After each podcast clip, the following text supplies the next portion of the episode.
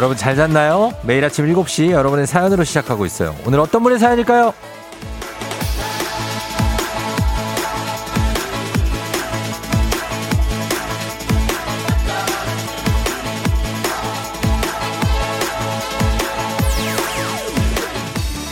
서상우님, 12월에 부서 실적 보고 있는데 벌써 조마조마합니다.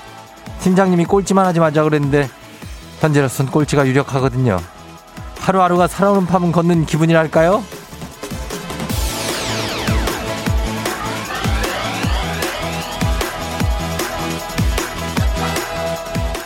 아직은 모르는 겁니다. 어, 끝날 때까지 끝난 게 아니다는 말이 있죠.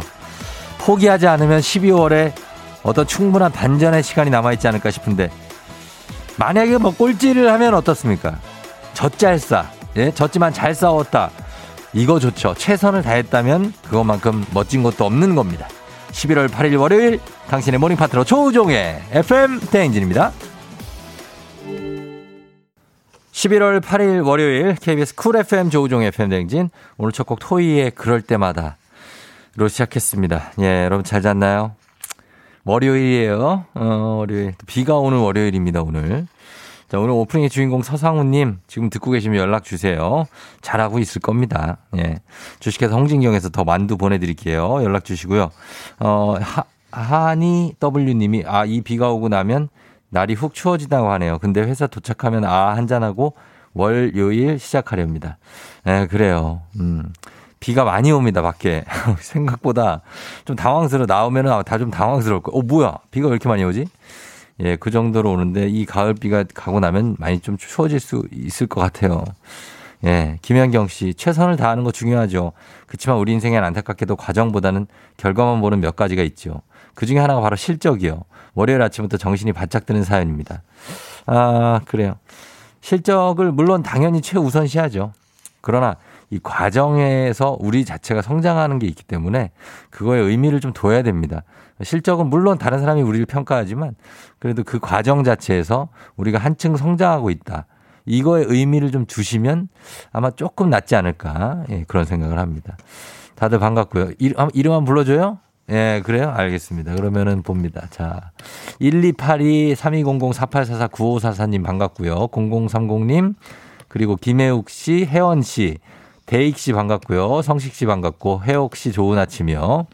그리고 선웅 씨 비가 많이 온다고, 수연이 님, 박선미 씨, 금숙 님, 모솔님, 굿모닝, 예, 권수경 씨, 강철 씨, 선미 씨, 영생 씨, 혜옥 씨, 은양 씨, 일구 씨, 제나 씨, 그리고 혜영 씨, 윤희 씨, 반갑습니다. 김경훈 씨, 권수경 씨, 어, 4698 님도, 그리고, 어, 맞네요. 예, 요 정도. 이수진 씨 반갑고요. 예. 유희경 씨 지각이라고 하셨는데 지각 아닙니다. 지금 지금 들어오셔서 괜찮아요. 네, 왕소정 씨 반갑고요. 꿈다랑님, 최희은님, 레드썬님 예, 반갑습니다. 동규 씨도 반갑고 영국 씨, 상호 씨. 어, 여기까지 하겠습니다. 자, 오늘 여러분, 어, 초중고 퀴즈 애기야 풀자 신청받습니다. 평소보다 일찍 회사에 도착해서 내가 7시 30분에 총, 쫑디랑 저랑 통화가 가능하다. 아니면 오늘 월차를 냈다. 뭐 운동하러 나왔는데 좀 심심하다. 내가 말동무가 좀 필요하다 하시는 분들 누구나 환영합니다. 간단한 자기소개와 함께 연락드릴 수 있게 단문 50원 장문 100원에 샵8910 문자로만 신청할 수 있으니까요. 여러분 신청 많이 해주시기 바랍니다. 홍진영 씨도 반갑고 홍진현 씨, 다영 씨, 관우 씨, 원규 씨도 반갑습니다. 민정원 씨 반갑고요. 자, 그럼 오늘 날씨가 비가 오거든요. 이게 계속 오나 모르겠네. 알아봅니다. 자, 기상청에 송소진 씨 전해주세요.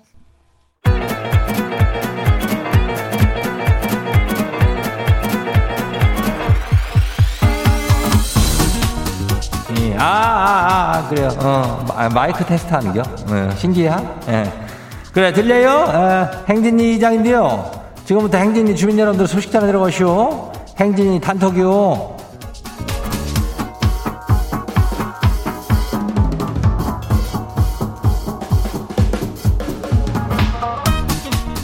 그래요. 아이고, 비가 오네. 어. 그래야 봐이 송소진이가 그랬지만은 저 눈치 없는 날씨요. 월요일 월요일에 지금 나 출근하려고 내가 나왔는데 비가 오는 겨 이거 말도 안 되는 얘기하죠. 예, 그래요. 다들 저 기운 내요. 뭐 소식 들었슈 못 들었슈? 못 들었슈? 아이고, 네 이슈 이슈. 이제는 그냥 빼박이요. 뭐 겨울이요.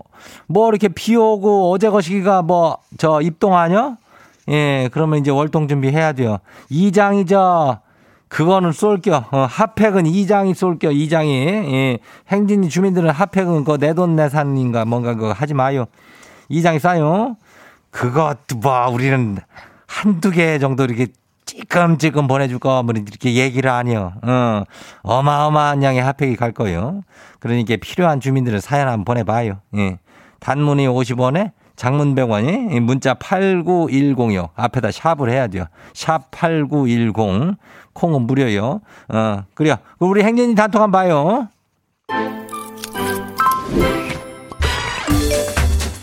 첫 번째 가시기 봐요. 예, 이혜원 주민요. 어, 이장님, 오늘 지는 월요병이 없어요. 왜긴요? 월차니까 그렇죠. 일, 월요 일이 뭐 없는 정도가 아니라 기분이 아주 날아가요. 남친이랑 같이 월차라 지금 조조 영화 보러 가요. 직장인한테 이런 날도 있어야 버티는 거죠. 아이고, 이건 뭐요? 그걸 괜찮은겨? 어, 형님, 이거 괜찮은겨? 괜찮아요, 뭐. 어, 그래요. 월요일 좋지 뭐. 어, 그래, 놀러 가고.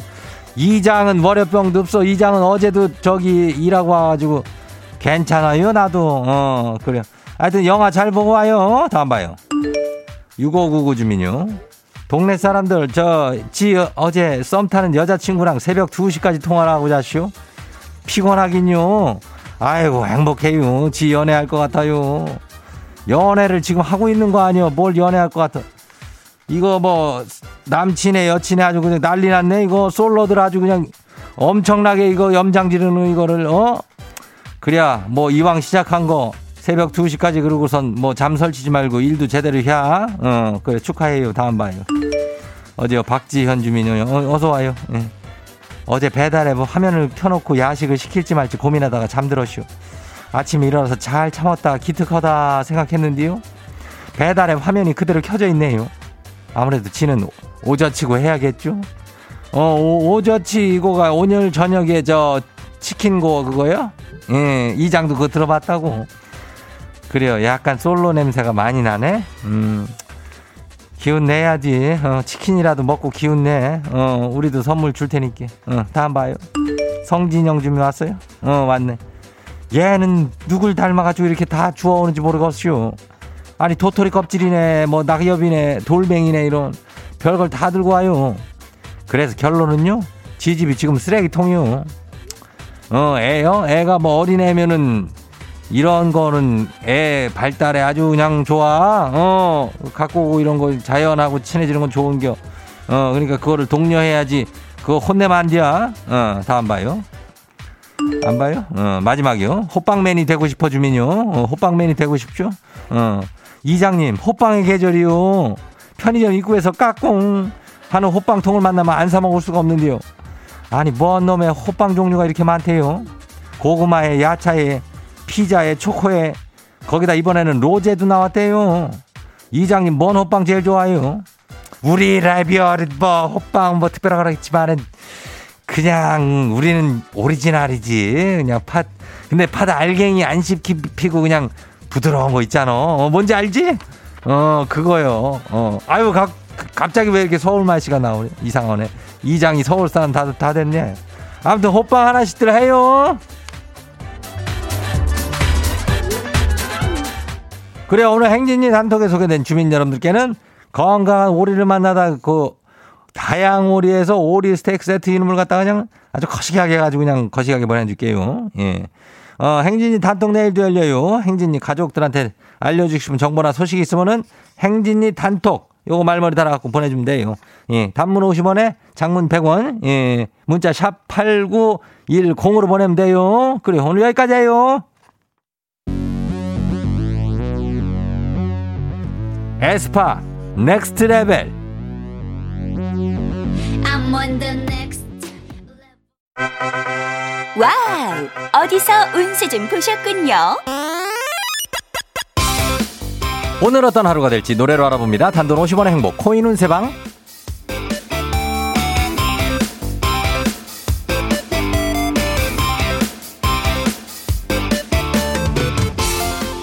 한식의 새로운 품격 상황원에서 제품 교환권을 드립니다. 여러분의 휴대폰 뒷번호를 노래방 책자에 찾아 노래 제목으로 그날의 운세와 기가 막히게 엮어서 알려드립니다. 복채는 단돈 50원.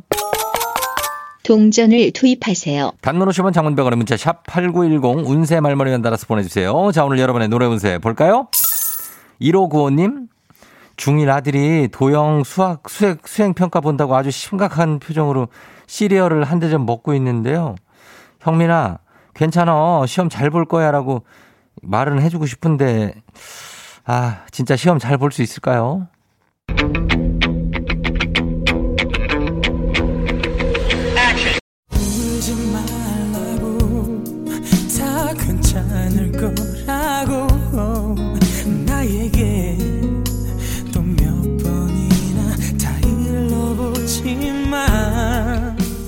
노래방 번호 15, 15956 노래운세 이정의 울지마 괜찮아. 괜찮아.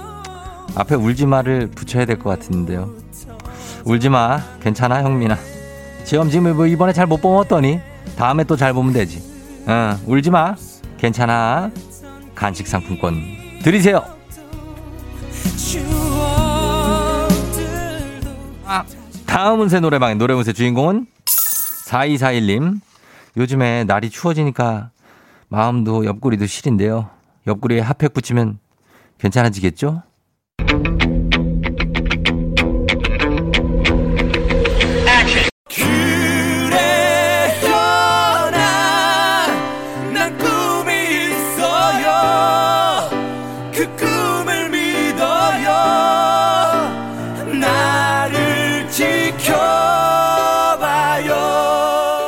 노래방 번호 4241 노래연세 카니발의 거위의 꿈. 옆구리에 핫팩 아무 소용없다고 하는데요. 그건 거위의 꿈 그저 옆구리가 따뜻해질 수 있는 그런 꿈이라고 합니다. 소개팅을 하세요. 간식 상품권 쏩니다. 오늘의 마지막 노래 운세는 이분입니다. 9454님 출근 중인데요. 저 오늘 컨디션이 나쁘지 않거든요. 자 오늘 지금 계획한 일들 다 할 수 있는 거죠?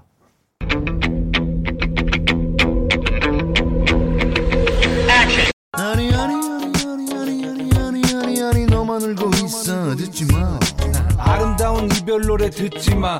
네가 그 노래의 주인공 같겠지만 아니 아니 아니 아니 아니 아니 아니 아니 이 노래가 네 노래 노래방 번호 9454 노래운세 형돈이와 대준이의 안 좋을 때 들으면 더 안 좋은 노래. 아니, 아니야, 아니야, 아니야, 아니야, 아니야, 아니. 다 할 수가 아니야, 아니야, 아니 있다고 하는데. 간식 상 품권 드립니다! 아닐까 하겠지만 아니 아니 아니 아니 아니 아니 아니 김미영 아쉽게도 벌써 약속된 시간이 다 되었네요. 꼭 잊지 말고 FM 대행진 코인 은세방을 다시 찾아주세요.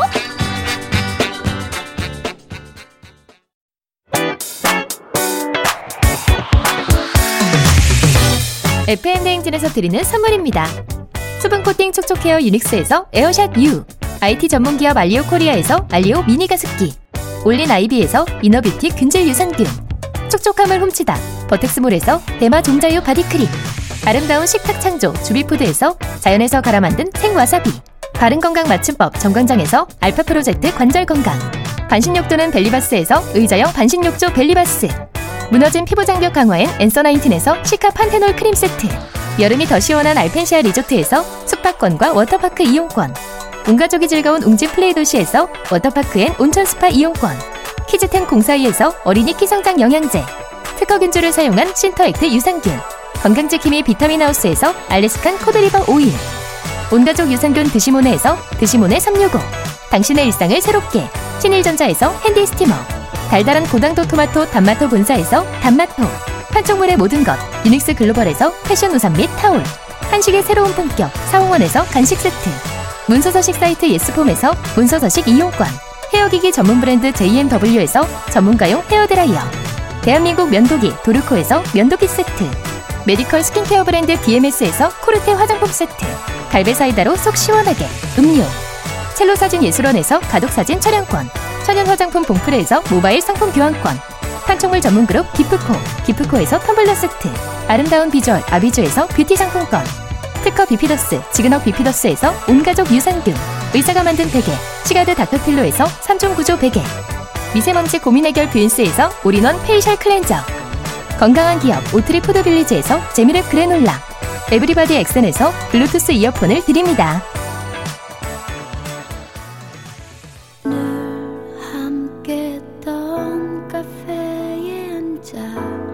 누군가를 기다리듯 이 혼자서 차를 마시고 널 바라보던 1부 끝곡 박혜경의 Rain 나오고 있죠. 자 전해드리고요. 잠시 후 여러분 애기 아플자 신청 많이 해주세요. 7시 30분에 다시 돌아올게요.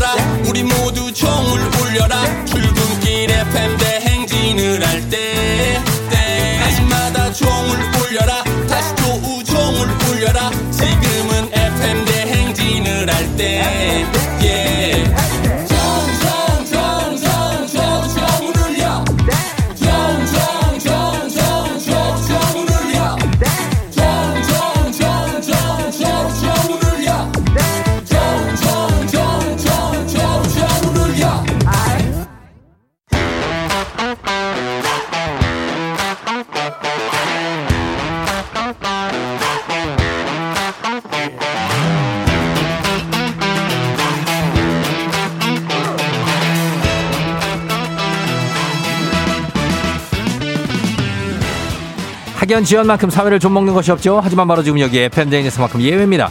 학연 혹은 지연의 몸과 마음을 기대하는 코너. 애기야 풀자. 퀴즈 풀자 애기야.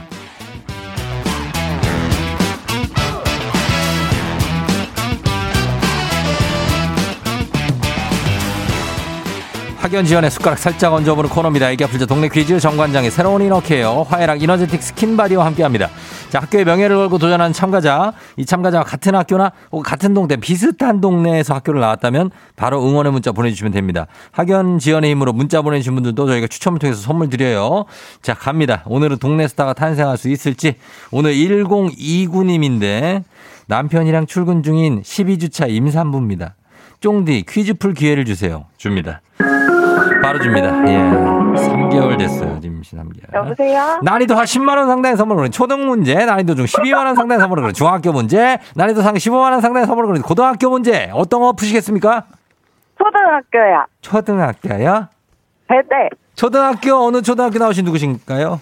아, 저 화양, 서울 화양초등학교 졸업한 예. 호떡이 맘이라고 합니다. 호떡이 어미요? 호떡이 맘이요. 호떡이 마미? 네. 어, 마. 호떡이 마미? 이거 태명이에요? 뭐 아니면 별명이에요? 뭐요? 아, 태명이에요. 호떡이? 네네. 왜 호떡이에요? 어. 어, 호랑이 태명을, 아니, 호랑이 아, 그 호랑이. 봐가지고. 어. 네. 그래요. 화양초등학교 나왔어요? 네네. 이거 건대 있는데? 어, 맞아요. 아 알죠. 화양초 유명한데. 뭐, 뭐, 이렇게 조그매가지고. 네, 아. 안 해요, 안 해요. 조금이라도 알 수 있어. 화양초등학교 알고. 네. 요 건대 쪽에 있고, 이쪽에 이제, 어, 어디, 어느 쪽하고 가깝죠? 이거 화양초. 그 다음에 중학교 어디 갔어요? 예? 경수중학교요. 어디요? 서울 경수중학교. 경서중. 경수. 경수. 네. 어, 경수중을 갔구나. 네. 알겠습니다. 화양초 나오고. 지금 옆에 남편이랑 같이 있어요? 네, 남편 운전하고 있어요. 아, 그래요. 그리고 어때요? 네. 지금, 어, 일단 임신 축하드리고, 아, 감사합니다. 지금 3개월 정도 된 거 12주면? 네네. 아, 그래요. 몸은 어때요? 괜찮아요? 입덧이 좀 있어가지고. 네. 어, 오늘 아침인데요. 지금 어. 좀 몸이 힘드네요. 힘들어요? 네네. 아유, 힘들지. 예, 입덧도 하고. 네. 그래요. 그래, 잘 좀, 그, 보살펴. 저도 입덧을 했거든요. 아우, 남편들도 입덧해요. 어, 맞아요. 얘기를 어. 들었었어요. 아 그럼, 막, 식욕도 없, 없어지고, 갑자기 그랬다가 갑자기 막 먹고 막 그러고, 예. 어, 그렇지 저희 않습니까? 남편은 원체 잘 먹어가지고. 그- 아, 그래요? 그럼, 다, 그럼 다행입니다. 저는 막 못 먹고 막 그랬는데. 아무튼간, 어우. 정말, 어, 반갑고, 저희 이제 문제를 풀어볼 텐데, 네네. 호떡이랑 같이 한번 잘 풀어보세요. 네. 예, 자, 그럼 문제부터 처음 문제 드립니다. 자, 초등학교 문제입니다. 초등학교 4학년 사회 문제입니다. 물을 깃기 위해서 땅을 파서 지하수를 괴게 한 곳, 바로 우물인데요. 여기서 문제입니다. 우물하면 생각나는 속담이 있죠. 일의 순서도 모르고 성급하게 덤비는 것을 비유적으로 이르는 속담 바로 우물가에서 이것 찾는다. 이것에 들어갈 말은 무엇일까요? 자, 객관식입니다. 보기 불러드립니다. 1번 두레박, 2번 숭늉, 3번 지갑. 우물가에서 이것 찾는다. 뭘까요? 이번 승용이야. 우물가에서 숭늉이요? 네. 우물가에서 보통 지갑을 찾지 않나요? 어, 승용을 찾아요. 숭늉 더 찾아요? 네. 2번 정답입니다. 예. 아, 맞췄어. 어, 맞췄죠. 이, 이 문제는 되게 쉬운 문제예요. 아, 어, 잘 맞추셨어요. 그래요. 네. 아주 좋습니다. 느낌이 어때요? 지금 뭐 긴장하고 있는 거예요? 아니면 뭐 어, 컨디션이 안 좋았어? 엄청 떨려가지고 예. 목소리가 목소리가 막 부들부들 기어, 떨고 기어 들어가요? 있어요. 어. 네네. 괜찮아요. 떨지 말고 편하게 해도 돼요. 왜 저는 다 받아들일 수 있어요. 제가. 와, 예. 네, 열심히 해보겠습니다. 뭐 아무 말이나 하시고 편하게 얘기하시면 돼요. 네. 남편 아, 우- 남편 웃음소리 약간 너무 커 지금 남편 웃음소리. 당황해가지고 지금. 당황했다고요? 네, 어, 결혼한 지 몇 년 된 거예요, 두 분이? 저희 이제 네. 5년 정도 됐어요. 5년 됐어요. 네, 어, 5년 됐고 진짜 아기가 생겨서 아, 뭐 되게 차근차근 잘 해가고 있네요. 그죠? 네. 아기가 어. 좀 늦게 생겨가지고, 아, 좀 일찍 생겼으면 했구나. 네네. 어, 그래서 좀 기다리던 차에 아기가 와서 아주 그냥 너무 좋겠어요. 그쵸? 네, 맞아요. 어, 그래요. 축하해요. 아이들 뭐 다 그렇게 이제 하면서 하나하나 나가는 거죠. 네. 응, 그래요. 자, 그러면은 우리 화양초등학교에서 응원 한번 좀 받으면서 다음 문제 한번 풀어볼게요. 네. 예, 여기가 이제 그 광진구 쪽하고 가깝죠? 네, 맞아요. 광진구에 있어요. 어, 광진구에 있고 여기 동으로 하면 뭐, 무슨 동이에요, 여기가 화양초가? 화양동. 화양동이죠? 것 같아요. 네. 어, 화양동이니까 이쪽에서 응원 받고 혹시라도 건대생이 있으면 응원 받겠습니다. 건대생. 아, 맞아요. 건대 예. 친구들 많으시죠. 건대 친구들 많아요? 네. 어, 건대생들 응원 좀 부탁드리면서 가도록 하겠습니다. 자, 우리 사회 학연지원 타파 외치지만 여기만큼 굉장히 중요합니다. 종래 친구랑 보너스 퀴즈. 자, 같은 동네, 같은 학교 출신들 응원 문자 보내주세요. 여러분께 선물 갑니다. 단문 50원 장문 100원의 정보 이용자들은 샵 8910. 자, 퀴즈에 성공하면 우리 호떡 마미님께 획득한 기본 선물과 함께 15만 원 상당의 유산균까지 얹어드리고요. 동네 출신 청취자분들 모바일 커피 쿠폰 쫙 쏠 수 있습니다. 자, 이 문제 맞춰주셔야 됩니다. 준비되셨습니까? 네, 됐습니다. 자, 그럼 문제 드립니다. 다 초등학, 초등학교 3학년 과학 문제 드립니다. 우리 주변에는 다양한 동물들이 살고 있는데요. 땅 속에 사는 대표적인 동물인 이것은 머리에는 입이 있고 더듬이나 눈은 없고 피부에는 미끈미끈한 점액이 분비돼서 땅 위를 기거나 파놓은 굴이 무너지지 않도록 합니다. 또 땅을 비옥하게 해줘서 지구 토양의 건강을 지키는 파수꾼이라고도 불립니다. 이것은 무엇일까요? 자, 15만원 상당 유산균, 동네 친구 30명의 선물이 걸려 있습니다. 자, 뭘까요? 다양한 동물, 땅 속에 사는 대표적인 동물이에요. 지금 비, 힌트, 힌트 주세요. 지금, 아니, 지금 비 오죠, 지금 밖에. 네, 네. 비 올 때 얘네들 밖에, 비 끝이고 나면 밖에서 막 꾸물꾸물거리는 애들 꽤 있는데.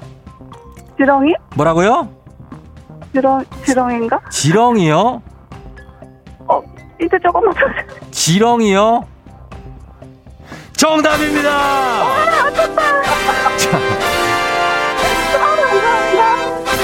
예, 그래요. 어떻게 뒷걸음 치다가 와. 지렁이 잡았네요. 어, 어. 힌트가 잘 받았던 것 같아요. 아유, 아닙니다, 아닙니다. 예, 잘 맞추셨고. 어, 예, 네. 우리 호떡마미님.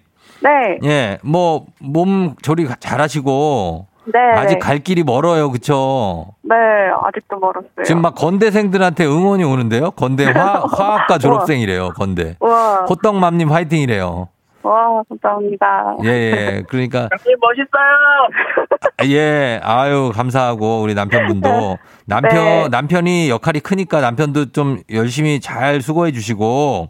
네, 네. 그리고 우리 호떡마미님은 몸 조리 잘해가지고 순산을 위해서 달려가는 거예요, 그죠?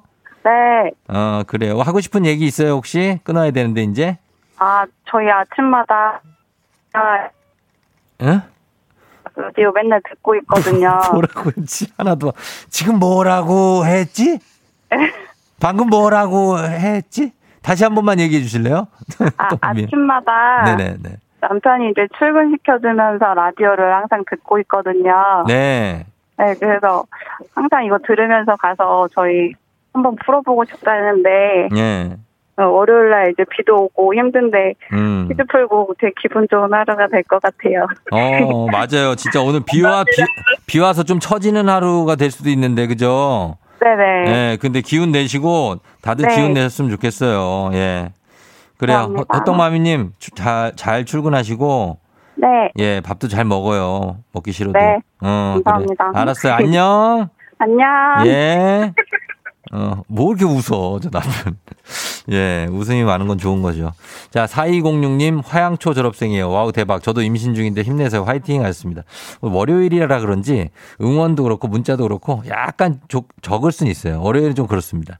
1017님, 광진 소방서 근무 중인데 저희 관내네요. 이것도 일이 반갑네요. 임신 축하드려야 하셨습니다.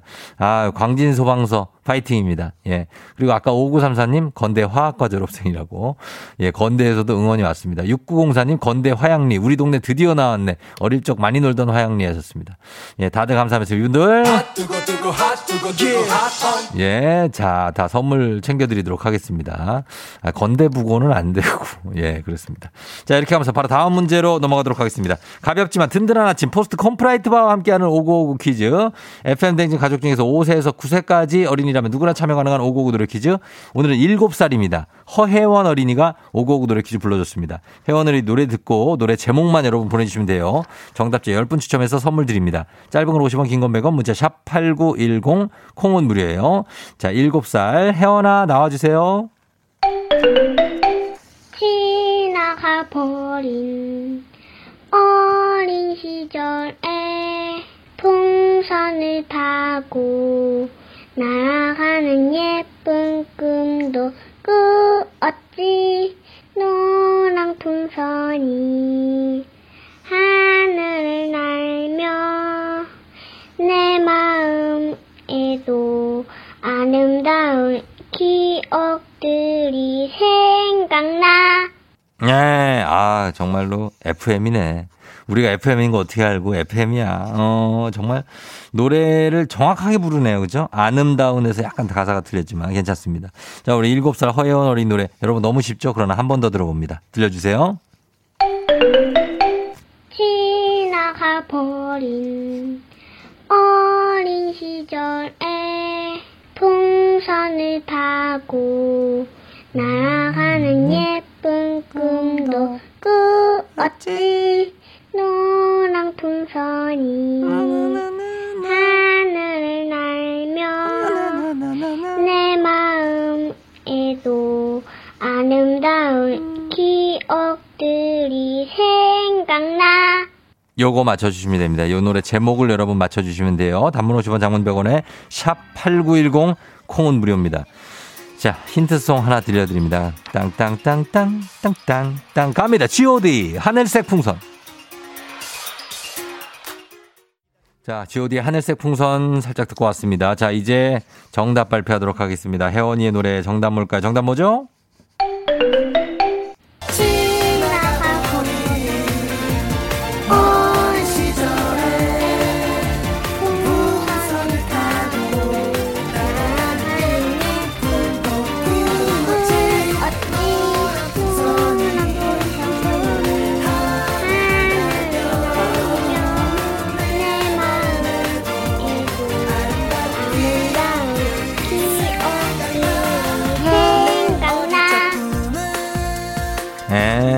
잘 불렀습니다. 금송이 님이 풍선, 또박또박 노래하는 목소리가 너무 귀엽다고 하셨습니다. 아, 정말로 침착하게 7살 우리 혜원 어린이 똘망똘망한 어린이에요. 예, 잘 불렀습니다. 정답은 풍선이고요. 오늘 선물 받으실 분들 명단 홈페이지 선곡표 게시판에 올려놓겠습니다. 오늘 오고오고 노래 불러준 7살 허혜원 어린이 노래 정말 잘 불렀어요. 어, 고마워요. 삼촌이 시리얼바 선물로 어, 보내줄게요. 그리고 오고오고 노래 퀴즈의 주인공이 되고 싶은 5세에서 9세까지 어린이들 카카오 플러스 친구 조우종의 FM 댕진 친구 추가해 주시면 자세한 참여 방법 나와 있습니다. 많이 참여해 주세요.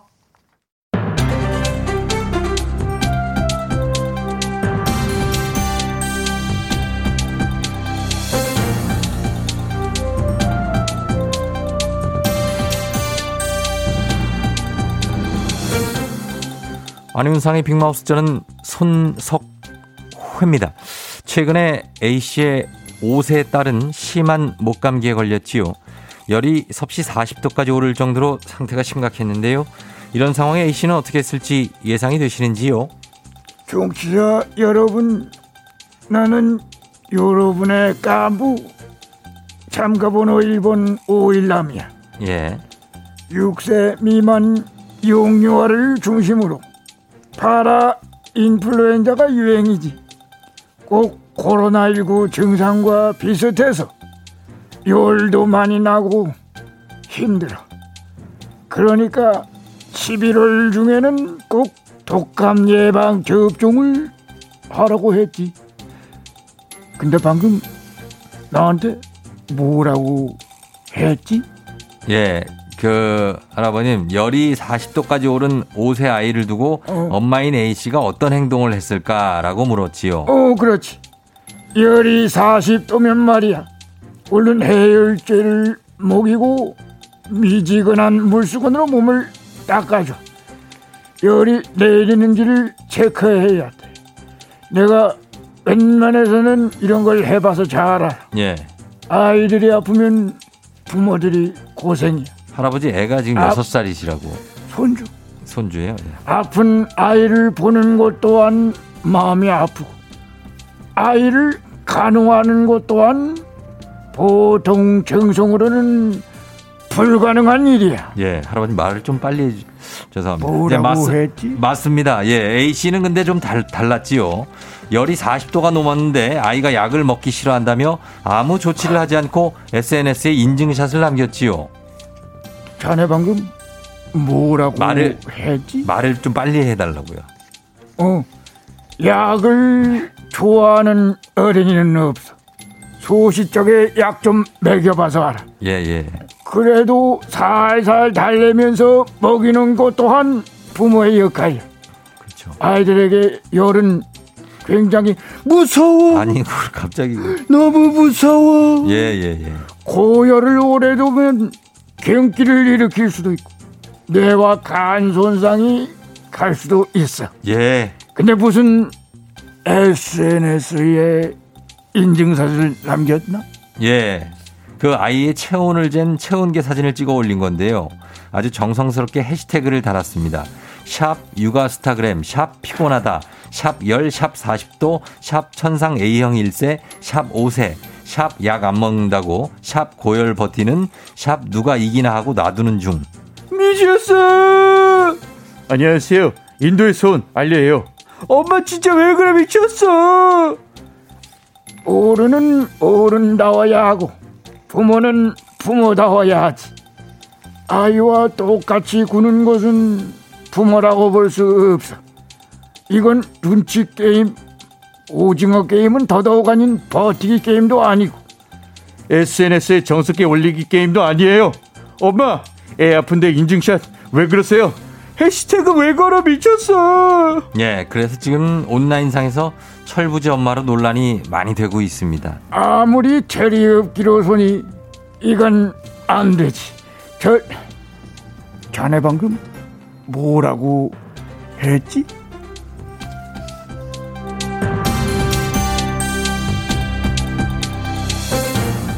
다음 소식입니다. 초등학생들 사이에서 민식이법 놀이가 유행이라지요. 안녕하십니까. 웬만해선 묻지도 따지던 이순대입니다. 어, 뭔 얘기야? 우리 아이들을 보호하기 위해 만든 법이 민식이법인데 근데 그 뒤에 놀이가 왜 붙어? 아니 붙을 때 붙어야지. 맞습니다. 그래서 아이들에게 묻고 싶지요. 스쿨존에 갑자기 나타나 운전자를 놀라게 하는 행위, 민식이법을 악용한 놀이가 초등학생들 사이에서 유행이라는데요. 이 법이 어떻게 생겼는지는 알고 이러는 건지요. 뭐야? 아이 우리 순수한 아이들이 그럴 리 없어. 뭐 잘못한 거 아니야? 잘못이 돼도 한참 잘못돼 보이지요. 한 초등학교 앞에서 찍힌 영상이 공개됐는데요. 교물 앞 어린이 보호구역으로 차량이 진입하자 도로 한가운데 초등학생 4명이 일렬로 드러눕기 시작했고 운전자가 경적을 울리자 일부는 인도로 도망갔지요. 하지만 한 아이는 차량을 피하지 않고 바로 앞에서 춤을 추고 또 다른 아이는 차에 덤벼드는 위험한 모습도 보였지요. 아유, 듣고도 못 믿겠구만. 아이 그러다 다치면 어쩌려고 그래? 어? 다치면 뭐 들어누울 거야? 자기들을 보호하기 위해 만든 걸 이런 식으로 아유, 이 뭐야? 무고한 운전자 뭔 죄야? 도대체 애들 교육을 어떻게 하는 건지 원 이런 놀이를 하는 애들이나 이런 애들 방치하는 어른들이나 한참 못났구만 다들 이 못난 놈들이야 잊었니 네가 고백했던 그 말 잊었니 날 버리지 않겠다던 그 약속 그렇게 쉬운 약속이었니 H의 이전니 입 죄송합니다. H의 이전니 2부 끝곡으로 전해드리고요. 전 3부에 어떻게 벌써 8시로 다시 돌아올게요.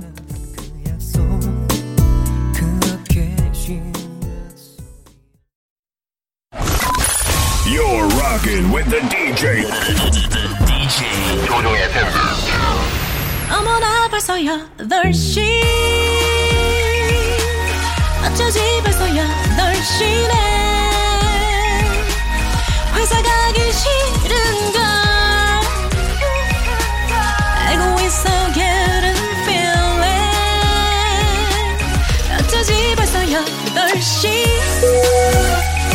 승객 여러분 FM 댕진 기장 조우종입니다. 안전에 완전을 더하다 티웨이 항공과 함께하는 벌써 더쇼.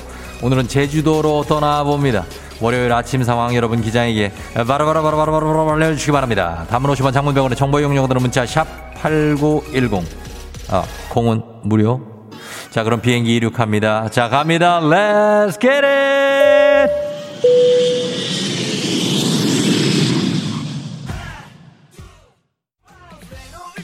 아, 예. 아, 아. 엄윤진 씨, 엄, 엄, 엄, 엄, 엄, 엄, 엄윤진 씨. 굳은 날씨에 출근하는 남편 힘내. 오늘 저녁에 어묵탕, 어묵탕 준비해 놓을게. You baby, you baby. 5679님은 엘리베이터 교체 공사한다고 한 달간 걸어 다녀야 한다고 하는데요. 엘베 공사를 무려 한 달간 하는 게 말이 됩니까? 도와줘요, 쫑디. 저는 선물로 도와드립니다. Let's get it!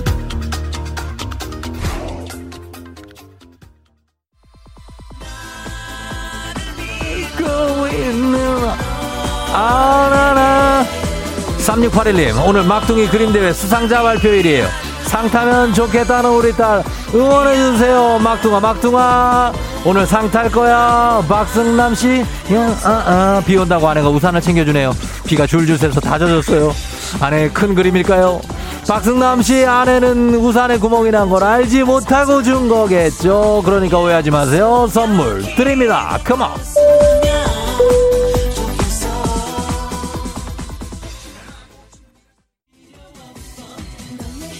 아하, 597님, 오늘 첫 출근. 사업 접고 다니던 회사에 재입사하는 거지만 설레네요. 사장님, 감사합니다. 그래요, 첫 출근 축하. 다시 한번 잘 시작해보는 겁니다. 3813. 비가 와서 평소 5분 거리던 길 30분째 가고 있어요. 아, 오늘 팀장님도 제발 지각을 하기를 바라고 있습니다. 애원해요. 컴온, 선물 드리면서 1, 2, 3, let's go!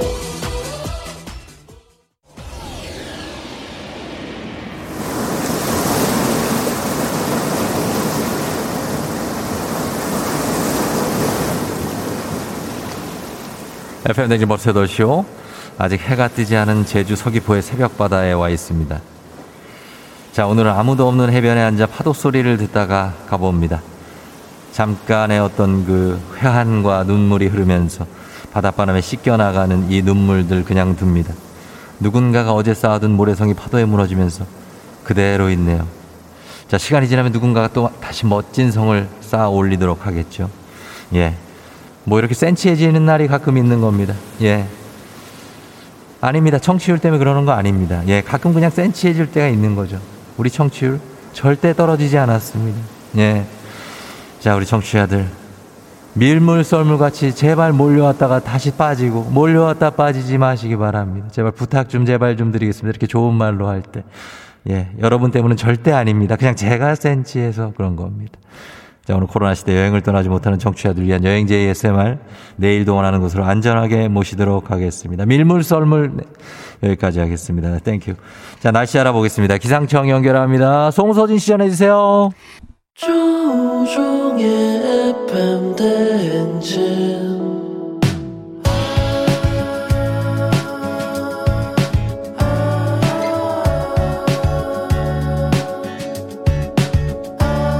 굿모닝 우리 우주좌행진. 서로의 이야기를 나누며 꽃을 피워봐요. 조종의 FM 대행진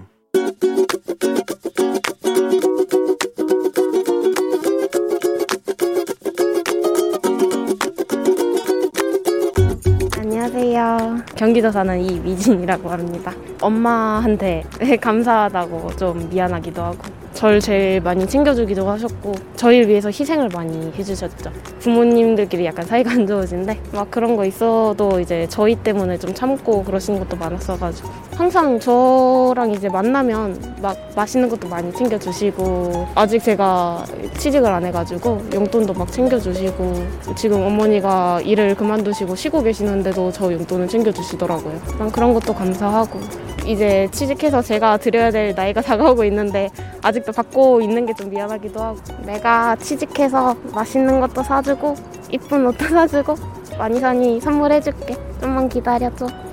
엄마 사랑해 장범준의 엄마 용돈 좀 보내주세요 듣고 왔습니다. 자 오늘은 이미진님께서 어, 엄마에게 많이 참고 희생하신 거 알고 있다. 빨리 취직해서 내가 용돈도 드리고 좀 맛있는 것도 사드리고 해야 되는데 아직까지 용돈을 받고 있어서 미안하고 아주 고맙다는 사랑의 마음을 전해주셨습니다. 예 이게 뭐 이제 자식들이 이제 용돈을 받다가 나중에 이제 자기가 또 자립해서 돈을 벌고 그렇게 되는 거죠. 그러니까 이거 단계입니다. 이제 좀만 지나면 미진 씨도 그렇게 되실 거예요. 엄마도 다 알고 계실 겁니다. 예, 그러니까 용돈 좀, 예, 좀 보내주시면 좋겠습니다. 아, 그래요. 예. 어쩔 수 없죠, 뭐. 당분간 받았어요. 예, 나중에 다 갚으면 되지. 자, 매일 아침 FM 대행진 가족들의 생생한 목소리를 담아주는 이혜리 리포터 오늘도 굉장히 고맙습니다. 자, 저희는 범블리 모닝 뉴스로 다시 올게요.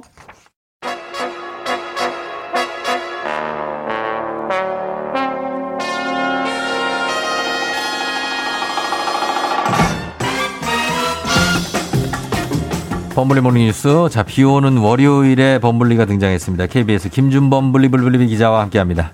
네, 안녕하세요. 잘 지내시죠? 예. 네. 그렇습니다. 주말 잘 보내셨어요? 주말에 뭐 일을 하면서 보내기도 하고 최근에 육아도 하고 그 중요한 조사 그렇습니다. 청취율 청취 조사를 잘 했죠. 나왔습니까?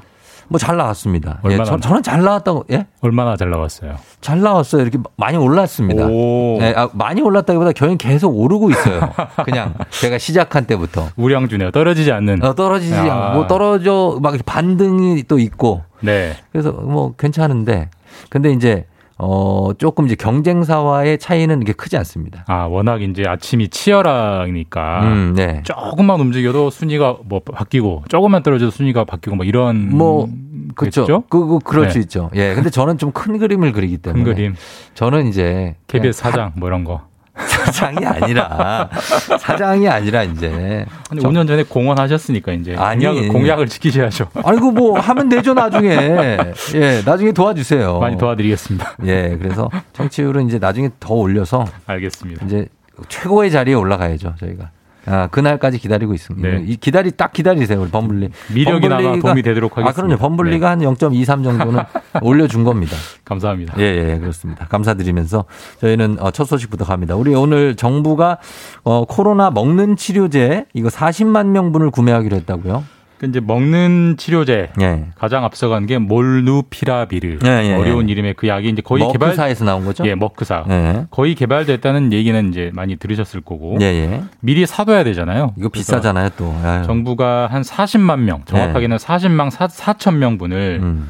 이달 안에 선구매 그러니까 미리 입도 선매를 좀 해놓겠다는 계약 계획을 발표했고 예. 이미 한 27만 명은 했, 지난달에 했어요. 음. 나머지 한 13만 명 분까지 이번 달 안에 선구매 계약을 마치겠다라고 예. 합니다. 그래요. 먹는 치료제를 뭐 모든 나라가 지금 다, 다 사려고 경쟁일 것 같은데 뭐 확보한 것 자체는 반갑지만 40만 명분이면은 굉장히 적은 양 아닙니까? 누가 봐도 적죠. 우리나라 인구가 5천만인데 예. 40만 명이면 100명의 한계도 안 되니까 그렇죠. 사실 우리도 더 사고 더 사고 싶긴 한데 예. 일단 만들어지는 물량 자체가 음. 이 몰누피라비르는 올해 안에 최대로 공장을 돌려도 예. 천만 개밖에 못 만든대요. 어, 그래요? 전 세계 인구가 70억이 넘는데 그러니까 사실 음. 모든 나라가 원하는 만큼 살 수 없는 게 사실이고 예. 근데 40만 개가 또 과히 또 무조건 적다고 볼 수는 없는 게 예. 지금 한 2년 됐잖아요 코로나. 예. 우리나라에서 지금까지 확진된 사람 누적 총 음. 수가 한 38만 명 정도 됩니다. 아, 그래요? 그러니까 백신이 없던 기간 동안 그 정도 나왔기 때문에 음. 백신도 있으니까 예, 예. 40만 개 정도면 그래도 급할 때는 쓸 수 있는 양은 어느 정도 확보해뒀다 이런 의미가 있습니다. 음. 이 약이 예전 그 신종플루에 대항하는 타미플루 같은 약이 될 수 있을까요? 그렇게는 좀 안 되는 것 같아요. 타미플루는 음. 아주 경증일 때도 네. 아주 약국에서 처방전 받고 싼 값에 사서 그렇죠, 그거 하나 그렇죠. 먹으면 끝나는 거였지만 예, 이건 예. 그렇진 않고 음. 증상이 심한 분들이 심한 분들이 한 열 알 정도를 한 아, 닷새 그래요? 연속 먹어야 되고 가격도 어. 한 8, 90만 원 하기 때문에 90만 원 한다고. 우리가 손쉽게 약국에 살 수 있는 약이 될 것 같지는 않습니다. 음, 그러니까 다- 사실 예. 아직 타미플루 같은 존재가 없기 때문에 코로나가 그렇죠. 안심하고 끝날 수 없는 상황인 거죠. 어, 지금 이 머크사 제품이 지금 나와 있고 다른 제약사 제품은 없습니까? 이게 약이? 지금 머크사가 가장 앞서 있는 게 사실이고요. 예. 그래서 머- 머크사를 가장 많이 사고 그다음에 화이자, 화이자에서. 화이자도 먹는 치료제 개발하고 있고 음. 스위스의 로슈라는 아, 제약사 네, 유명한 여기도 제약 회사죠. 개발하고 있고 그래서 어. 머크만 믿는 게 아니고 화이자, 로슈 음. 조금씩 조금씩 정부가 선구매 계약을 한다고 합니다. 예, 예. 어, 일단 효과가 있다면, 예, 이렇게 들여오는 게 좋겠죠. 그리고 오늘 얀센 백신 접종자들이 오늘부터 부스터샷을 맞기 시작한다고요? 네, 사실 이제 여러 가지 백신 중에 얀센만 한 번 맞았잖아요. 맞아요. 그래서 예. 돌파 감염이 가장 많다, 가장 음. 불안하다 얘기가 많아 가지고 주로 3, 40대 젊은 예비군 그 젊은 음. 남성들인데 네네. 그분들에 대해서 오늘부터 부스터샷 추가 네. 접종 시작되고요. 음. 인원이 꽤 많아요. 140만 명. 예. 140만 명이 모더나를 맞게 돼서 이분들이 상대적으로 취약한 면역력을 좀 보완할 수 있는 음. 그런 작업이 오늘부터 시작이 됩니다. 예.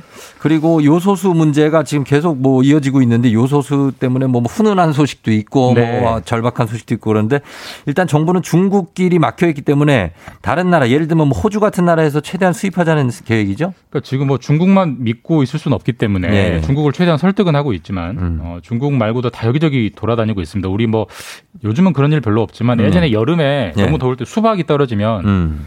이 과일 가게도 가보고 저 과일 가게도 가보고 다 들여다보잖아요. 그렇죠. 그렇죠. 그런 것처럼 예. 지금 요소수 있어요, 요소수 있어요라고 막 지금 돌아다니면서 음. 모든 외교관들이 지금 활동을 하고 있고 예. 첫 번째로 예. 호주에서 오늘 이제 아, 오늘 이번 주에 예. 2만 리터 음. 많지는 않은 양인데 2만 리터를 긴급 공수해 오기로 하는 첫 번째 아. 성과는 있었습니다. 2만 리터면은 정말 뭐 이렇게 단자리 수라서 그런지 몰라도 좀 작은 적은 양 같은데요. 저도 좀 2만 리터라고 하니까 오, 좀꽤 되나 보다 했는데 예. 통계를 보고 좀 맥이 빠지긴 하더라고요. 음, 어느 정도? 하루에 우리가 필요한 요소수가 한 60만 리터 정도 돼요. 하루에 하루에 하루 양에도 하루에 30분에 없이 못하는. 예. 그럼 이거 사실 뭐 이거 뭐 그냥 어떻게 보면 좀 정말 정말 적은 양이고 들여 성과라고 얘기할 수 다만 있는 이제 겁니까? 첫 예. 중국이 아닌 다른 수입선에서 들여왔다라는 첫 물꼬를 텄다는 정도, 정도의 의미가 있고 예. 정부 설명은 이제 호주는 이제 첫 물꼬를 튼 의미가 있고 베트남 음. 이런 데서 많이 교섭을 하고 있대요. 그래서 예, 예. 올해 한 두 달 남았는데 두 달 동안 최소한 수천 톤을 음. 확보해서 예, 예. 좀 급한 불을 끄는 데는 좀 도움을 대보, 되도록 해보겠다라고 합니다. 네, 알겠습니다. 자, 중국 쪽으로는 그러면 팔로가 전혀 진척이 없나 보죠, 그쪽은? 그러니까 중국이 정확히 상황이 어떻게 돼 있냐면 네. 우리가 계약을 다 해놨어요. 수만 톤을 들여오기로. 근데요. 그러니까 계약을 이행을 안 하고 있는 겁니다. 중국이. 아, 그래요? 자기들 사정이 급하다는 이유로 예. 통관을 안 시켜주면서 막고 있는 거기 때문에 음. 우리나라 정부는 아니 지금 계약이 안 돼 있으면 새로 계약을 하자고 하면 너희들 말이 맞지만 예. 돼 계약이 돼 있는 건 좀 해달 좀 이행을 해달라. 그렇죠, 그렇죠. 설득을 하고 있는데 지금 좀 쉽게 말이 안 먹혀 들어가는 상황이고 음. 그렇죠. 그래서 지금 뭐 중국에 뭐 특사를 보내자 뭐 이런 논의도 나오고 있고요. 아, 그래요. 어쨌든 중국이 완전한 키를 쥐고 있기 때문에 어떻게든 설득을 해보자라는 건데 어쨌든 당분간은 이 문제가 풀리려면 중국의 입을 좀 바라봐야 되는 음. 그런 좀 답답한 상황인 건 맞습니다. 이번 일을 계기로 이제 국민 여러분들이 요소수가 뭔지에 대해서도 새로 아시게 네. 된 분도 많을 텐데 요런 거 하나가 없어가지고 지금 막 여러 가지 문제가 생기는 거 보면 너무 외국 의존도가 너무 심하면 자급을 그 어느 정도는 해야 되지 않나. 그러니까 특히 이제 기초 소재는 너무 한 나라에 매몰되면 안 된다는 게 이번 일의 교훈이고 음. 그리고 한 2년 전에 일본 반도체 수출 규제 때도 네네. 겪었어요. 예, 그러니까 예. 좀 여러 가지를 좀 다변화시켜 놓을 필요가 있겠다. 아, 알겠습니다. 이걸 좀 네. 배워야 될 상황이죠. 김준범 기자와 함께했습니다. 고맙습니다. 예, 내일 뵙겠습니다. 네. FM 댕진 함께하고 있습니다. 자, 여러분 잘 듣고 있죠? 잠시 후에 어, 오늘도 정신건강의학과 박소영 선생님을 다시 모셨습니다. 여러분들 유년기에 아니면 아이를 키우시는 분들 나의 유년기의 기억들 이런 것들 생각해 보시면서 잠시 후에 선생님과 함께 자세한 얘기 나눠보도록 하겠습니다. 금방 다시 돌아올게요.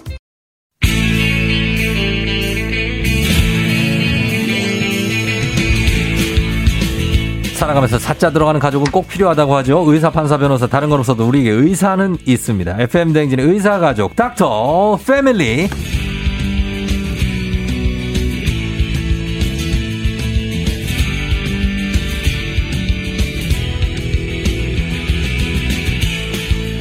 우리 아이 키우기가 너무나 막막할 때 고개를 들어 이분을 보시면 됩니다.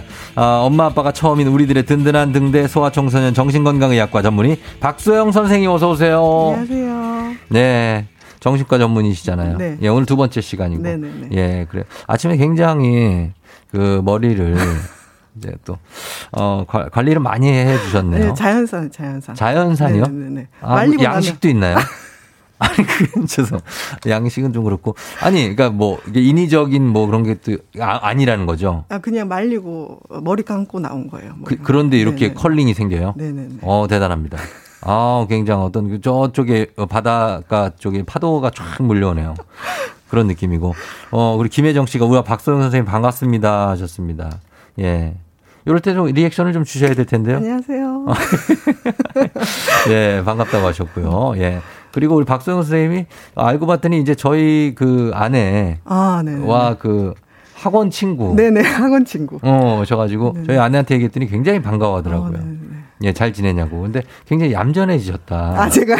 예전에 참 활달한다 못해서 기운이 넘치던 친구였는데. 아, 예. 이제 힘이 많이 빠졌죠. 아, 그쵸. 네네. 아무래도 이제 세월이 좀 흘렀고. 네네네. 예, 그리고 이제 아이를 키우는 또 우리 박소영 선생님도 엄마시고. 네네. 아이가 지금 몇 살이죠? 지금 세 살. 세 살이고. 네네. 아, 하니까. 아주 또, 또 그럴 때가 중요한 시기 아니겠습니까? 어, 그죠. 정말 중요한 시기. 음, 첫 생방하고 나서 어떠셨어요? 주, 주변에서 반응이라든지 아니면 본인의 느낌이라든지. 어, 저는 긴장을 좀 많이 했었는데요. 네. 너무 순식간에 지나가가지고. 빨리 끝나죠. 네네. 되게 재밌었고. 네. 주변에서 재밌었다고 음. 응원도 많이 해주셔가지고. 예, 예, 예. 또 오늘 나올 날을 기다리고 있었습니다. 아, 그래요. 예, 오늘 다들 파- 김혜솔 님도 파마머리 박소영 선생님 반갑습니다 하셨고요. 예쁘세영 박쌤님, 혜연 씨, 하원영 씨가 자연산 크크크. 예, 하셨습니다. 다들 이제 반갑다고 인사해주고 계시고요. 자, 그러면 오늘은, 아, 지난주에 저희가 우리 아이 애착 형성 지난 시간에 하다가 질문이 너무 많이 들어와가지고 다 못하 고 끝내가지고 오늘 또 다시 모셨는데 오늘은 우리 아이 애착 형성 2탄입니다. 네. 그래서 1탄을 못 들으신 분들도 있을 테니까 저희가 그리고 한 달 전이거든요. 네 네. 이 중요한 내용 좀만 좀 정리 좀 해볼까요? 아, 네. 일단 애착은 네. 아이가 태어나서 네. 주 양육자와 맺는 정서적인 유대 관계를 음. 말하고요. 네네. 보통은 만 3년까지가 가장 초기 애착 형성에 중요한 시기라고 얘기를 합니다. 예. 그래서 부모가 이 시기에 아이의 정서적 욕구에 반응을 해주고 음. 아이를 잘 보살폈을 때 네. 아이가 이제 안정된 애착을 형성을 한다고 얘기를 하고 네. 이 초기 안정된 애착이 나중에까지 영향을 준다. 그렇게 음. 해서 이 애착이라는 개념이 아동의 심리학 발달에 굉장히 중요한 개념이라고 할 수 있죠. 예, 이게 아동 그리고 나아가서는 성인이 돼서까지도 사실 이런 애착 형성 과정이 상당한 영향을 미치죠. 네네. 예, 그래서 중요한데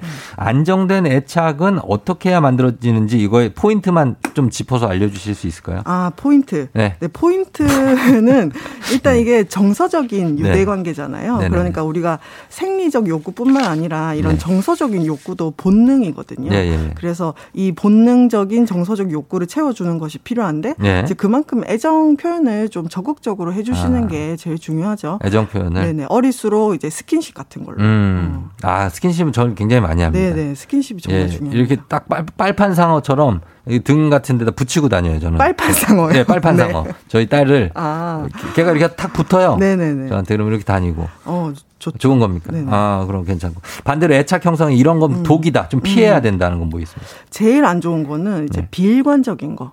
비일관적? 네네네. 어, 그건 어떤 겁니까? 부모가 이제 기분이 좋을 때는 잘해줬다가 아, 그런 거. 본인이 좀 힘들거나 짜증이 날 때는 아, 뭐 냉담하게 맞아. 반응하거나 되죠. 이렇게 이제 비일관적인 태도를 하게 되면은 네. 아이가 부모의 행동을 예측할 수가 없어요. 그렇지, 그렇지. 그러다 보면은 아 부모가 언제 또 날 사랑해 줄지 음. 혹은 이 사랑이 또 언제 없어질지 음. 항상 이렇게 불안해 아. 불안한 상태로 있기 때문에 네. 세상에 대한 신뢰감이라든지 음. 어떤 이제 본인 자신에 대한 안정감이라든지 이런 네. 게좀 부족할 수밖에 없습니다. 그래서 저도 이제 회사, 아, 회사는 아니고 저는 이제 밖에서 일 때문에 좀 뭔가 스트레스가 많이 받은 화가 나잖아요. 그렇죠. 근데 집에 들어가기 전에 그래서 정말 명상을 거의 하고 갑니다. 어. 그래서 화를 다 사귄 하- 후에 네네네. 들어가야 아이하고 그 기분 좋게 또 대화를 하고 맞아요. 얘기를 할 수 있더라고요. 네네, 안 그러면은 그 화를 그대로 아이한테 맞아요. 야! 막 이러면서 굉장히 리얼한데요. 어 그럴 때도 있거든요. 네, 그건 그쵸. 애가 말을 안 들을 어, 때. 그쵸, 그쵸. 네, 어. 야 이럴 때도 있어요. 그런데 그 내 화를 아이한테 이렇게 전가시키거나 전이시키면 안 되는 거죠. 어, 그렇죠. 지금 굉장히 중요한 포인트를 어. 말씀을 해주셨는데 네. 이 애착이라는 게 결국 관계잖아요. 그렇죠. 그래서막 부모는 괴롭고 막 나는 힘든데 음. 아이한테만 잘해주겠다. 사실 이거는 좀 불가능하거든요. 불가능하죠. 예. 부모의 즐거운 마음, 음. 행복한 마음이 아이한테 전달이 되면서 이 네. 관계가 끈끈해지는 거기 때문에 음. 이제 너무 화났을 때나 내가 힘들 때는 네. 오히려 조금 거리를 거리 두고 두는 게 낫죠. 어, 그게 훨씬 낫죠. 맞습니다. 음. 예, 예. 자, 그러면은 우리 청취자분들 예전 질문 왔던 것 중에서 지난 시간에 맨 마지막에 답을 못 해드린 게 있어요. 네, 네, 네. 요거 보기 9735님인데 동생이 25살인데요. 한 살부터 사용하던 베개를 아직도 안고 자요. 25살인데 베개 이름이 뽀뽀. 음. 뽀뽀 없으면 잠을 못 잔대. 이거 좀 심각한 거 아닙니까? 어떻습니까? 아, 그 제가 좀 우스갯소리로 예. 여자친구가 괜찮으면 괜찮다 이렇게 잠깐 말씀을 음, 드렸었는데 맞아요, 맞아요. 예, 기억납니다. 이게 이제 결국 정신과에서 중요한 거는 네. 일상생활의 기능에 영향을 주는지거든요. 음, 예. 근데 만약에 이 인형이 집에 있기는 한데 그냥 음. 집에 있을 때만 너무 좋아하고 이 정도다. 예. 그러면 괜찮은데 음. 예를 들어서 이제 베개가 너무 더럽고 어. 버려야 될 정도고 막 그렇죠. 균이 생길 정도인데도 못 버리고 있는다. 예. 혹은 이제 여자친구나 뭐 결혼을 했는데 근데 그걸 들고 다닌다. 어, 들고 다니면서 데이트를 하는데. 네, 그러면 정말 문제죠.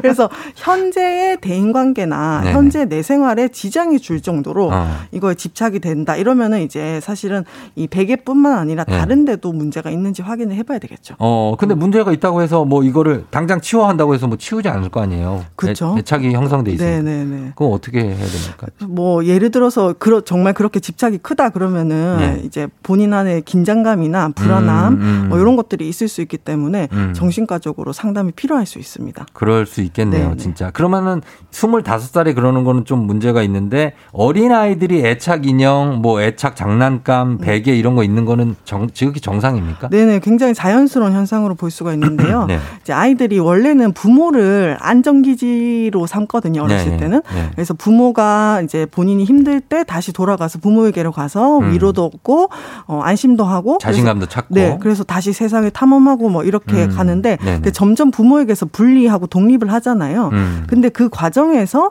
부모가 항상 내 곁에 있을 수 없을 때, 네. 이 부모에 대한 애착을 전이를 합니다. 음. 어, 물건으로. 아, 아. 그래서 이 애착 물건이나 애착 인형이 전이 대상, 음. 임시적인 이제 전이물로 이용이 되는 거죠. 그래서 음. 부모가 없을 때 네. 인형을 통해 서 위로감을 얻고 안도감을 얻고 또 위안을 얻을 수 있는 그 자연스러운 뭐 행위라고 할수 음. 있습니다. 아이고, 저희 딸도 그렇고, 지금 보니까 강은민 님도 아이가 3살인데, 음. 그 인형을 꼭 안고 다니고 어린이집 갖고 가는 애 네. 친구들이 있어요. 네, 네, 네.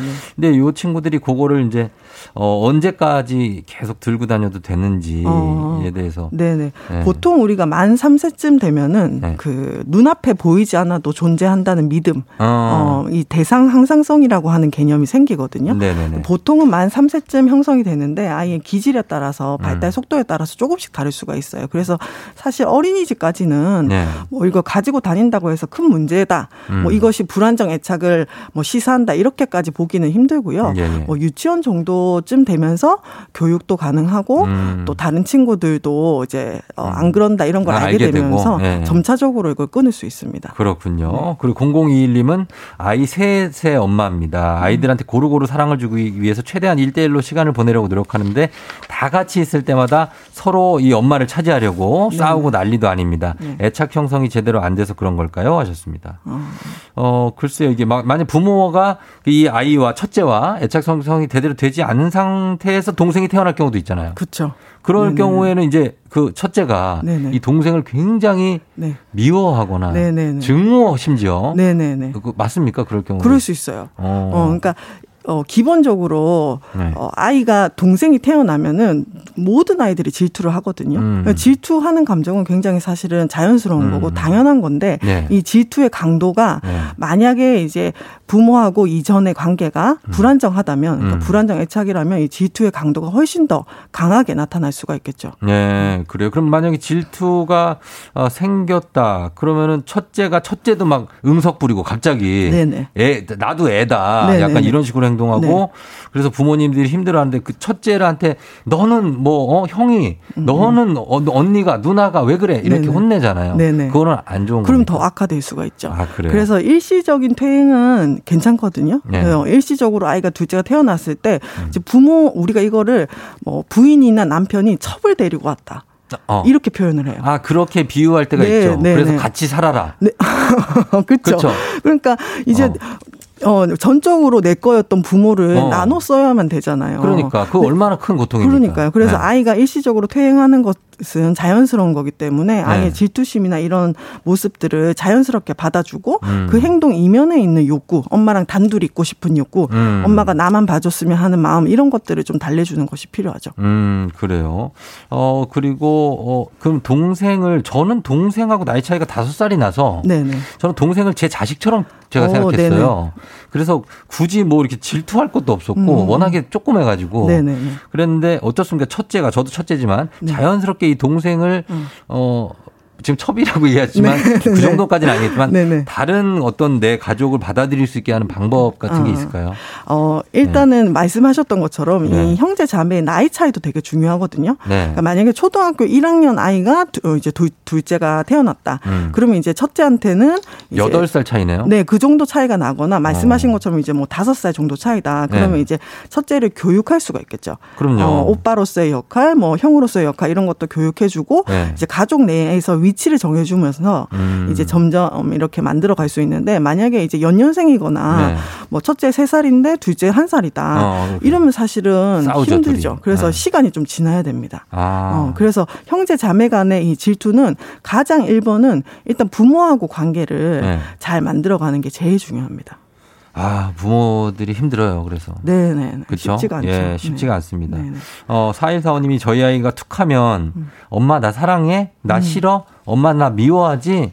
이렇게 자꾸 물어요. 네. 어렸을 때 충분히 사랑을 줬다고 생각했는데 아이는 불안해하는 걸까요? 라고 하셨습니다.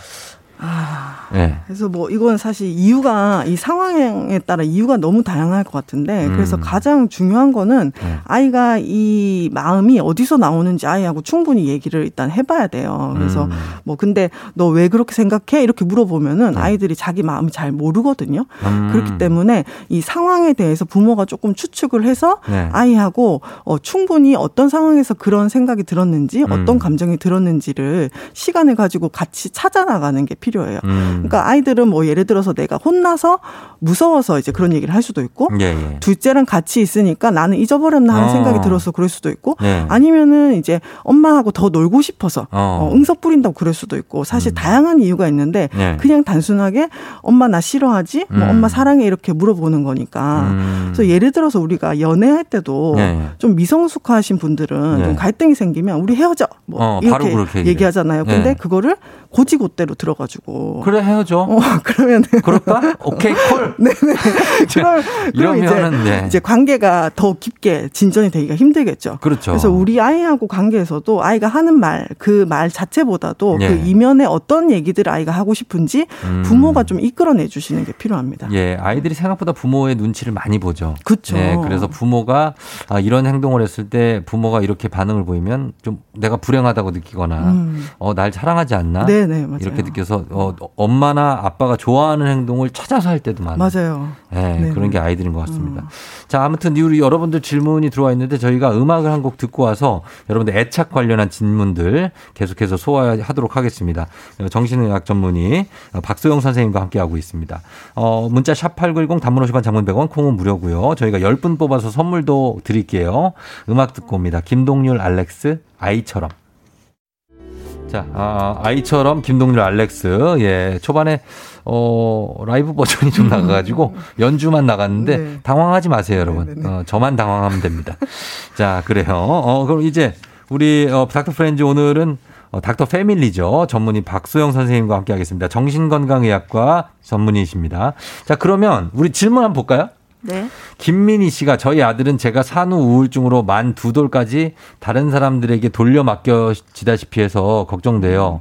지금은 초등학생인데 손톱 물어뜯기 겁 많은 거 그런 게 그런 영향인지 여쭤봐요. 음. 예. 일단 지금은 괜찮으신 건지 그게 제일 좀 궁금하네요. 어머니가. 음, 김민희 씨가 어, 네. 예. 그래서 이제 산후우증을 겪었던 분들이 네. 이제 이후에도 내가 그때 아이를 잘 못 돌봐줘서 이런 음. 걱정들을 많이 하시는데요. 네. 그러니까 뭐 초기 3년이 중요하다 이런 얘기는 많이 하지만 기, 그 이후에도 꾸준하게 부모하고 이제 관계를 만들어 나가기 때문에 음. 무조건 그때 안 좋았다고 해서 뭐 아직까지 그게 크게 영향을 준다. 지금 너무 잘하는데 네. 그때 것이 계속 마음에 남는다. 이러실 필요는 없을 것 같아요. 근데 음. 뭐 지금 뭐 겁이 많고 이런 것들은 기질 때문일 수도 있고요. 음. 또 손톱 물어뜯는 것도 긴장을 많이 했을 때 물어뜯는 아이들도 있지만 또 네. 정말 습관 때문에 이런 친구들도 있으니까 음. 뭐 지금 현 옛날에 왜 옛날에 어떤 이유를 찾기보다는 네. 현재 아이가 왜 그런지 음. 그리고 어떻게 지금 도와줄 수 있는지 네네. 거기에 조금 집중하시면 더 좋을 것 같습니다. 어, 과거에서 너무 원인을 찾지 않아도 된다. 네네네. 예, 지금 어떤 상태인지 한번 다시 한번 생각해봐라, 파악해봐라. 네. 자, 그리고 어, 수리선 7749님이 어린이집 보낼 때마다 음. 안 떨어지려고 우는 아이는 애착 형성이 안 되어 있는 건가요? 사랑도 많이 주고 잘 놀아준다고 생각했는데 그게 아닌가 봐요. 어떻게 해야 어린이집 보낼 때 울지 않을까요? 어, 네. 네. 어린이집 보내는 이 시기가 되게 중요한데요. 네. 분리불안이 되게 심해지는 시기들이 있어요. 음. 그래서 만 뭐 14개월에서 17개월도 되게 심할 수가 있고요. 음. 또 20개월 넘어서 이런 심해지는 시기가 올 수도 있습니다. 네. 그래서 뭐 어린이집 갈 때 안 떨어 지려고 하는 거는 음. 일단 어린이집보다는 엄마가 제일 음. 좋잖아요. 그렇죠. 부모랑 같이 있는 게 제일 좋으니까. 예, 예. 근데 아이들이 이거를 어, 나는 엄마 어린이집도 좋지만 음. 엄마랑 있는 게 더 좋아 이렇게 딱 정리해서 말을 못 하니까 음. 자기가 할 수 있는 가장 극단적인 표현, 아. 뭐 울거나 이런 걸로 표현을 하는 아주 거니까. 어릴 때는 그럴 수 있죠. 네네. 네. 그래서 어린이집에서 잘 지낸다고 하면은 음. 이 표현 자체를 너무 이제 어안 좋은 쪽으로 해석하실 필요는 없을 것 음. 같고요. 네. 이제 분리가 안 될수록 좀 더 간결한 방식으로 음. 빨리 어, 분리를 하는 게 어린이집 보내는 게 훨씬 수월할 수 있습니다. 음, 요러다가 이제 한 또 몇, 몇 달, 한 몇 년 지나면 음. 어린이집 가가지고 바로 엄마, 엄마 가. 어, 그러고 들어가가지고 네, 네, 문 네. 딱 열고 자기가 들어가서 야, 오늘 간식 뭐냐? 아니, 진짜 그렇게 돼요. 어휴, 그렇게 돼요. 그쵸? 어. 뭐 어린이집이 재밌어지는 거죠. 재미 그만큼. 어린이집이 네, 재밌는 네, 거죠. 네. 가끔 재밌고 가끔 가기 싫고. 네, 맞아요. 예, 그렇게 될 수 있는 거죠. 어, 그리고 3642님 워킹맘이다 보니까 첫 아이를 13개월 때부터 어린이집을 보내는데 끊었던 젖병을 다시 찾고 있다고. 젖병을 안 주면 손가락을 빤다고. 음. 이거 상담 받아야 되냐고 하셨습니다. 좀 어린이집을 일찍 보낸 편이에요. 그렇죠? 13개월이면. 네, 네, 네. 네. 어, 어, 젖병보다는 손가락이 좀 더 낫죠. 낫죠. 어, 네, 네. 네. 젖병을 이제 계속 다시 빨게 되면은 치아나 이런 데도 영향을 줄 수가 있, 기 음, 때문에 네네네. 어, 젖병에서 손가락 넘어갔다가 또 손가락에서 또 네. 어, 나중에 다른 걸로 넘어가거나 이제 완전 음. 졸업할 수가 있으니까 네. 뭐 손가락 빠는 행위 자체가 뭐 문제가 있다, 애착에 음. 문제가 있다 이렇게 보기는 어렵거든요. 예. 아, 근데 13개월 때부터 어린이집 보냈으면은 참 일찍 보내셨고, 음. 이 일하시느라 어쩔 수 없는데, 이 일하는 엄마들이 네네. 애들을 이렇게 어린이집 보내고서 이제 그런 걱정해요. 아, 내가 이제 키우는 시간도 네네. 많이 줄고, 그렇게 되는 게 아이한테 괜찮을까? 음. 이런 생각 하는데, 그거 어떻게 좀 해야 될까요? 어, 이제 육아는 예. 양보단 질이죠. 양보다 어, 질이다. 네, 항상 음. 질적인 부분을 생각을 해주시면 되고요. 그렇죠. 저는 출산휴가 90일 음. 하고 일 시작했거든요. 아, 네네. 90일, 네네. 석 달. 네네. 어. 그래서 우리 아이하고 굉장히 잘 지내고 있습니다. 그러니까? 네. 뭐 양적으로 시간을 많이 보내면 더 좋겠지만 음. 또 시간이 적다고 해서 무조건 문제가 되지는 않고 또 네. 같이 있는 시간 동안 잘 지내주시면 아이가 그 시간에 또 익숙해지고 음. 부모하고 관계가 밀도가 더 높아지니까 네. 좋아지 어, 너무 걱정 안 하셔도 될 것 같아요. 그렇, 그렇다. 예, 그런 것 때문에. 8620님은 엄마한테 혼나다가 음. 극단적인 말을 하거나 아니면 자해를 하려고 하는 아이가 음. 있다고 하는데 그 순간은 대응을 하지 말아야 되냐고 아. 이거는 좀 심란하실 수 있어요. 그죠? 그쵸. 엄마한테 욕을 할 수도 있고 네, 네, 네. 그리고 막 자해는 이제 본인 몸에 상처를 막 낼수 네. 있는 거니까. 어.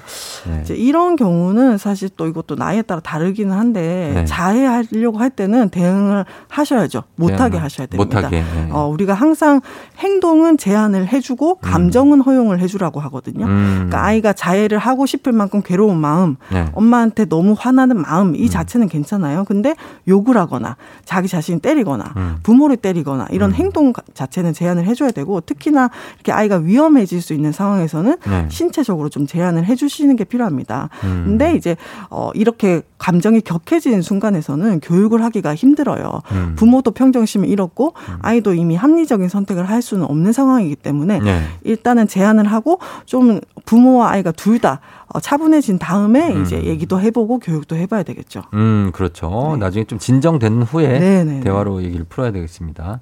어, 그 다음에 김미진 씨는 이제 유치원 교사 하시래요. 네. 만 4세 남자아이가 음. 교사에게 관심을 끌기 위해서 바닥을 치고 음. 소리를 막 지르고 이런 행동을 한다는데, 어. 어, 어떻게 한다고. 만 사세면은 이제 교육이 가능한 나이인데. 그렇죠. 네. 다섯 살이니까. 네, 그리고 본인이 이 행동을 하지 않아야 된다는 것도 아는 나이인데 이렇게 음. 된다는 거는 일단 집에서도 그런지 부모님과 좀 얘기를 해 보시는 음. 게 필요할 것 같아요. 예. 그래서 유치원 선생님도 그렇고 이제 집에서 양육하는 부모님도 네. 항상 확인하실 게 이 행동이 집에서랑 유치원에서 똑같이 일어나는지 음. 아니면 한 군데서만 일어나는지 그런 것도 굉장히 중요하거든요. 예. 그래서 육아 만약에 여기 서 훈육을 하거나 교육의 방침도 부모하고 같이 이야기를 해서 일관된 방법을 통일해서 적용을 해주시는 게 필요할 것 같습니다. 음, 자, 그럼 알겠습니다. 여기서, 어, 시간이 다 됐네요. 예, 음. 오늘도 질문을 다 소화를 못 했네요. 어, 질문이 굉장히 예. 많네요. 스피디하게 한다고 했는데. 다음에 또 모시겠습니다. 네, 예. 오늘은 박성영 선생님 너무 감사했고요. 방송 끝나고 선물 받으실 분들 조우종 FM 댕지 홈페이지 선곡표에 명단 올려놓겠습니다. 선생님 다음에 또 봬요. 네, 고맙습니다. 감사합니다. FM 댕진 이제 마칠 시간이 됐습니다. 자, 오늘 여러분 월요일인데, 어, 아, 월요일, 월요일 맞죠? 어, 그러니까. 근데 비가 오니까 좀 조, 조심 하시고 비 맞지 말고 잘 보내시면 좋겠습니다. 아쉽다고요? 그럼 저도 아쉽습니다. 내일 다시 찾아오도록 할게요. 여러분 내일 만나요. 쫑디였고요. 오늘도 골든벨 울리는 하루 되시길 바랄게요.